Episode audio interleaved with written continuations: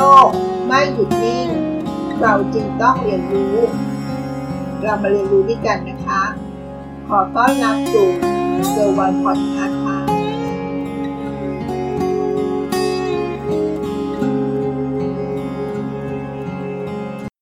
เรื่องราวต่อไปนี้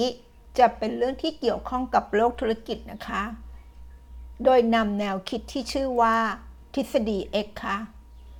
ทฤษฎี X ในโลกการทำงาน ผ่านเหตุการณ์ประท้วงของพนักงานอเมซอนนะคะ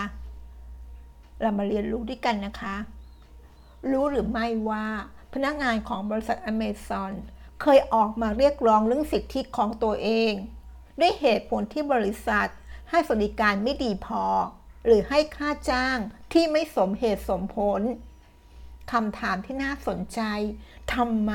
บริษัทดับโลกอย่างอเมซอน ที่มีเจ้าของอย่างเจฟเบโซ มหาเศรษฐีที่รวยที่สุดในโลก ถึงได้บริหารองค์กร ให้พนักงานรู้สึกเช่นนั้น เราจะมาดูกรณีศึกษาเรื่องนี้ โดยอธิบายได้ด้วยทฤษฎี X และทฤษฎี Y โดยดักรัสแม็กเกเกอร์ศาสตราจารย์ด้านการบริหารธุรกิจ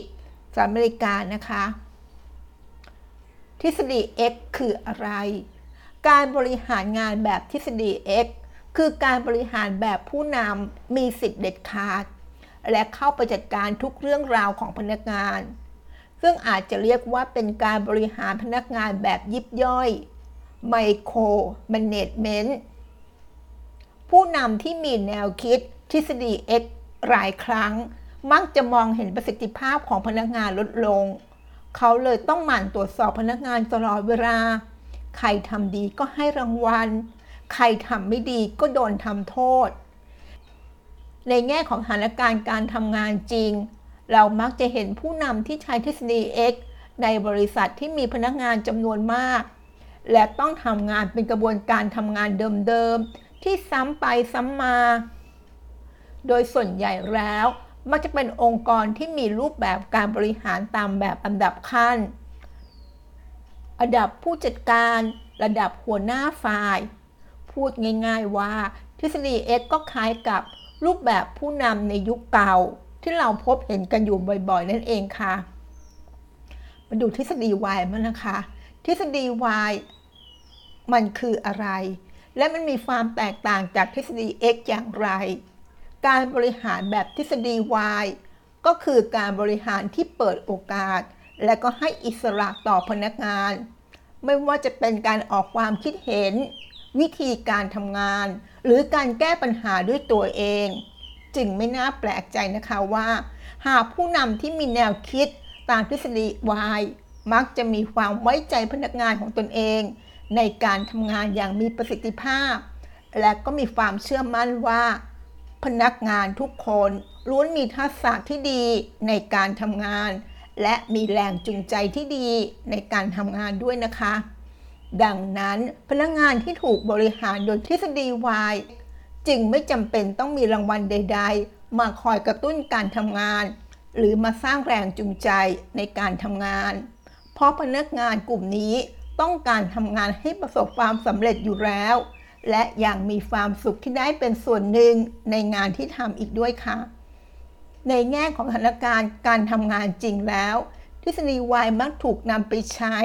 กับบริษัทที่มีการบริหารองค์กร แบบอันจาย หรือการบริหารที่จะเน้นความคล่องตัว ไม่ค่อยมีลำดับขั้นที่ซ้ำซ้อน ทีนี้หากย้อนกลับมาดูกรณีศึกษาของอเมซอนที่มีพนักงานมากกว่า 770,000 คน